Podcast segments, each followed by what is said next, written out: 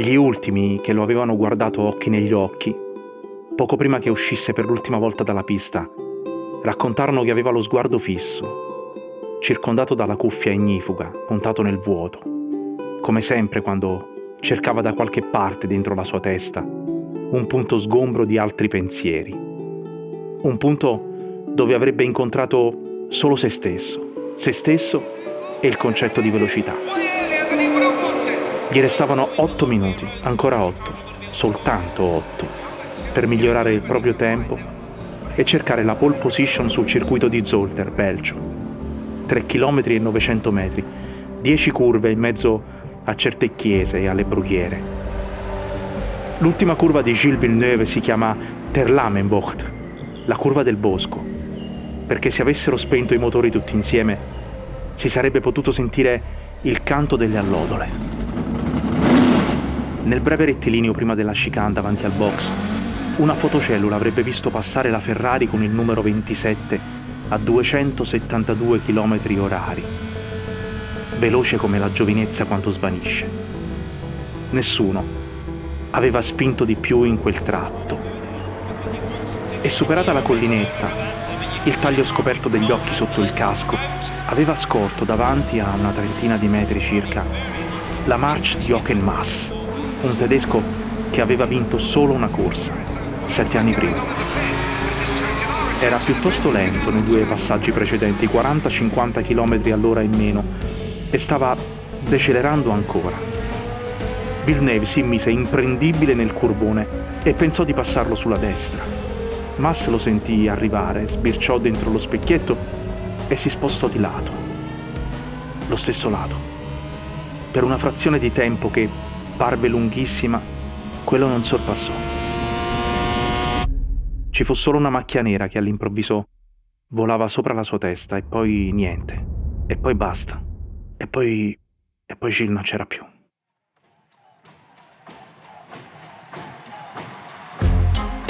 Io sono Angelo Carotenuto.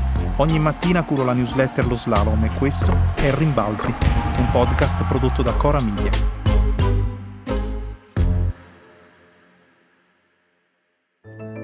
La morte di Gilles Villeneuve fu uno strazio che l'Italia aveva già vissuto con il grande Torino a Superga o con la malaria che aveva fulminato Fausto Coppi. La gente iniziò a portare garofani rossi al cancello della pista di Fiorano, l'impianto di Casa Ferrari. Voleva sapere com'era stato possibile che la gomma anteriore di una macchina toccasse quella posteriore di un'altra, per poi sollevarsi dall'asfalto e puntare il cielo. La rossa si era impennata di circa 45 gradi per l'impatto. Era finita con la coda su quel prato misto a sabbia che stava all'esterno della curva. Aveva lasciato un solco e non si era fermata là. Aveva iniziato a volteggiare fino a sbattere contro il guardrail sulla destra, rimbalzando di nuovo al centro della pista, prigioniera di una carambola assurda, tre giri completi in aria fino a disintegrarsi al suolo con tre ruote staccate, l'abitacolo spezzato. Trovarono il volante a 100 metri di distanza e anche le scarpe di Gilles e il casco, che aveva perso prima di finire il suo volo contro uno dei paletti che sostenevano le reti di protezione. Il pilota canadese della Ferrari è in condizioni disperate, considerato clinicamente morto in seguito a ad un incidente davvero spaventoso, vedrete subito le immagini, incidente accaduto durante le prove del Gran Premio del Belgio a Zolder. Enzo Ferrari se ne era innamorato guardandolo in tv, mentre correva a Silverstone, il suo primo Gran Premio di Formula 1 su una McLaren. Avrebbe scelto quel ragazzino canadese, senza esperienza, per dargli la macchina di Niki Lauda. Convocò due piloti per il provino L'altro era Mario Andretti, un italo-americano decisamente più in vista. Andretti fu perfetto, Gilles un disastro. Andretti era arrivato a bordo di una Rolls Royce con un vistoso anello di diamanti al dito e Villeneuve si era presentato guidando una Fiat 131 noleggiata da qualche parte e con un paio di jeans. Eppure, eppure Ferrari scelse lui aveva intuito qualcosa che altri non avevano intravisto. la misteriosa favilla del talento. Quando disse a Gilles di tenersi pronto per debuttare, il ragazzo si entusiasmò fino a volersi portare da Maranello in Canada il sedile della monoposto. Gli steward dell'Alitalia gli fecero notare che doveva imbarcarlo con i bagagli. Non se ne parla proprio. Viaggia con me. Lo raccontarono subito a Ferrari. E allora il signor Enzo capì che aveva scelto l'uomo giusto. Gilles era diverso, era diverso da tutti, lo dicevano anche gli avversari. Nella Formula 1 dei cuori d'acciaio aveva portato i battiti della carne, l'istinto, la polpa del coraggio si era preso lo spazio vuoto lasciato dai ragionieri e dai calcolatori. Si era smarcato dai molti robot. Lui che aveva cominciato guidando le motoslitte, un motoscafo offshore da mille cavalli e alla fine anche l'elicottero, un'Augusta. Tutto. Tutto ciò che poteva tenerlo distante dalla silenziosa serenità della quiete.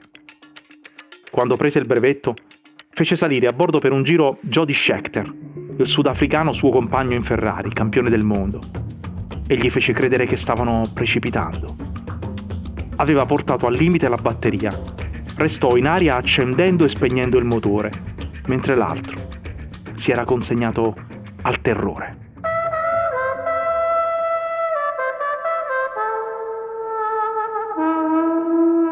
Si era costruito come camera di compensazione un angolo di riservatezza dove entravano solo la moglie Joanna e i due figli, Jacques e Melanie. Giravano il mondo con lui, dormivano tutti insieme in un motorhome all'interno dei circuiti, niente alberghi. Mangiavano hamburger e patatine. E poi c'era la musica, una passione ereditata dal papà. Gilles suonava il piano e la tromba. Questo che sentite è lui. Ma era era un Villeneuve quasi invisibile. Il Villeneuve di tutti era il titano. La storia d'amore tra la folla e Gilles non poteva riguardare il quanto, solo sei corse, vinte in tutto. La storia d'amore con Villeneuve riguardava il come. Tipo quella volta che in Olanda aveva continuato a correre su tre ruote. Oppure in Canada, senza lettone. E più di sempre in Francia, a Digione, dove fece a sportellate con René Arnoux, come in genere succede solo ai Luna Park. Si erano toccati per sette volte negli ultimi giri. Al Gran Premio successivo sentirono l'annuncio dagli altoparlanti del circuito. Villeneuve e Arnoux sono convocati dalla direzione della corsa. Aprirono la porta e chiesero al direttore: Che cosa è successo? Niente, rispose lui. Per me è tutto bene, ma ci sono cinque persone che vi vogliono parlare. Erano quattro piloti, quattro colleghi più Niki Lauda, che prese la parola per primo perché era il leader. Gli disse, a Digione avete guidato come dementi. Avreste potuto toccarvi con le ruote e uno di voi avrebbe rischiato di finire sulla folla, ci sarebbero stati dei morti, la Formula 1 avrebbe avuto un danno serio. E allora Gilles fissò il suo predecessore sulla Ferrari e gli disse, Guarda Niki, se domani si ripresenta la stessa situazione, io mi comporto allo stesso modo. In scia Jabui, si prepara a uscire per l'attacco Villeneuve.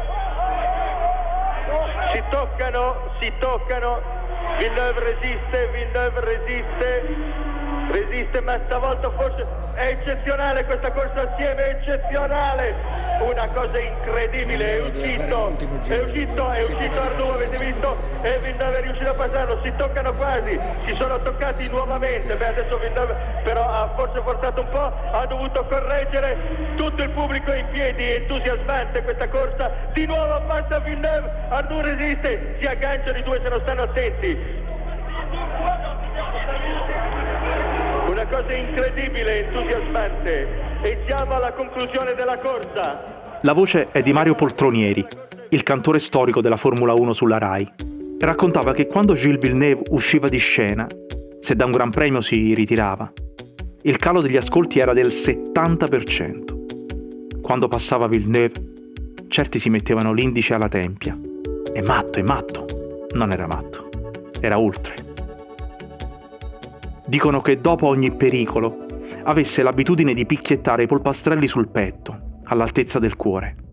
Voleva essere certo che battesse ancora. Apparve pure nella serie a fumetti di Jean Graton, dove il protagonista era un pilota immaginario. Si chiamava Michel Vaillant e Villeneuve veniva disegnato alla guida di una Ferrari con cinque ruote. Perché questo piaceva di lui, non che arrivasse primo sotto la bandiera con gli scacchi. Era il re del superfluo, era una scelta estetica. Aveva bisogno di fare le curve con una marcia più alta degli altri, di andare in slalom in partenza sulla griglia per superare quante più macchine nei primi 50 metri. Aveva bisogno dei testacoda, dei sorpassi lungo linee e traiettorie improbabili. E così spingeva gli altri a guardare in faccia il limite, la linea di passaggio che esiste tra il fascino e la noia. E poi, lungo una linea di passaggio, si trovò anche Gilles. Il colpo di scena avveniva dopo un'ora e 12 minuti di corsa. La macchina di Arnoux prendeva fuoco e lasciava così il campo libero alle vetture di Maranello. Questo avveniva al 44 giro, ovvero a 16 giri dal termine. Fuori le Renault rimanevano solitarie in testa alla gara le due Ferrari. Ma quando le emozioni sembravano esaurite, ecco che i due ferraristi, ignorando i cartelli che invitavano ad una gara tranquilla, davano invece vita ad una serie di sorpassi molto azzardati, facendo temere anche il peggio. Alla fine ad avere la meglio e per fortuna senza danni è stato Pironi, il quale vinceva così il suo primo Gran Premio con la Ferrari, percorrendo i 60 giri del circuito in un'ora e 36 minuti alla media di 187 km orari. Il Gran Premio di Imola del 25 aprile 1982 era finito così con due ragazzi che sul podio non si guardarono. Villeneuve rimproverò a Didier Pironi di aver ignorato i cartelli che dai box dicevano di non sorpassare. Aveva smesso di controllare negli specchietti retrovisori, sicuro che l'altro non avrebbe attaccato. Lo chiamò uno sgarbo, disse: Tra noi è finita l'amicizia. Non sapevano che non si sarebbero parlati mai più. Gilles si rabbuiò, si chiuse era diventato irrequieto. Trascorse la settimana che portava Zolder con una luce spenta negli occhi. Joanna era rimasta a casa a Monte Carlo per la prima comunione di Melanie. Nel libro Enzo Ferrari, un eroe italiano, il giornalista Leo Turrini racconta che nel frattempo Gilles si era innamorato di un'altra donna e viveva la cosa con tormento, con un senso di colpa verso i figli, verso Jacques in particolare e Gilles si nutrì di cattivi pensieri. E il giorno prima delle prove disse: Se a Zolder la mia macchina dovesse sbandare, l'unica cosa che posso fare è chiamare la mamma e farmi il segno della croce. Aveva una sola ossessione in quei giorni: arrivare davanti a Pironi. Perciò, quando mancavano otto minuti alla fine delle prove, calò il piede sull'acceleratore, pesante, e andò.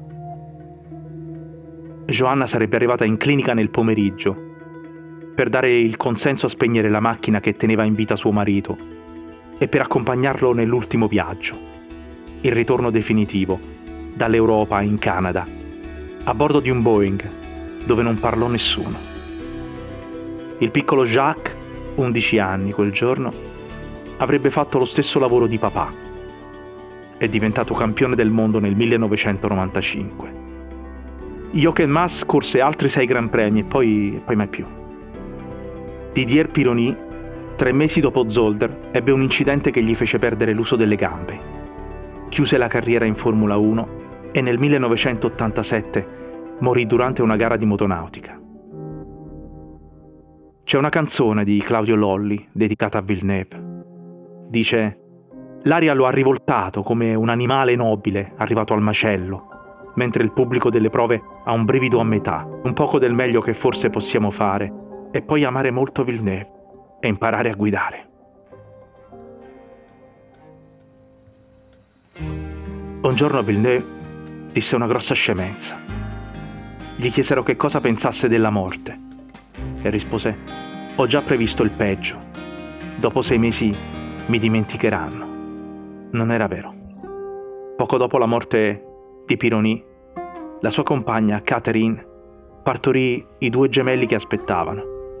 Uno porta lo stesso nome di suo padre, l'altro, l'altro fa l'ingegnere in Formula 1 e si chiama Gilles si chiama Gilles Pironi.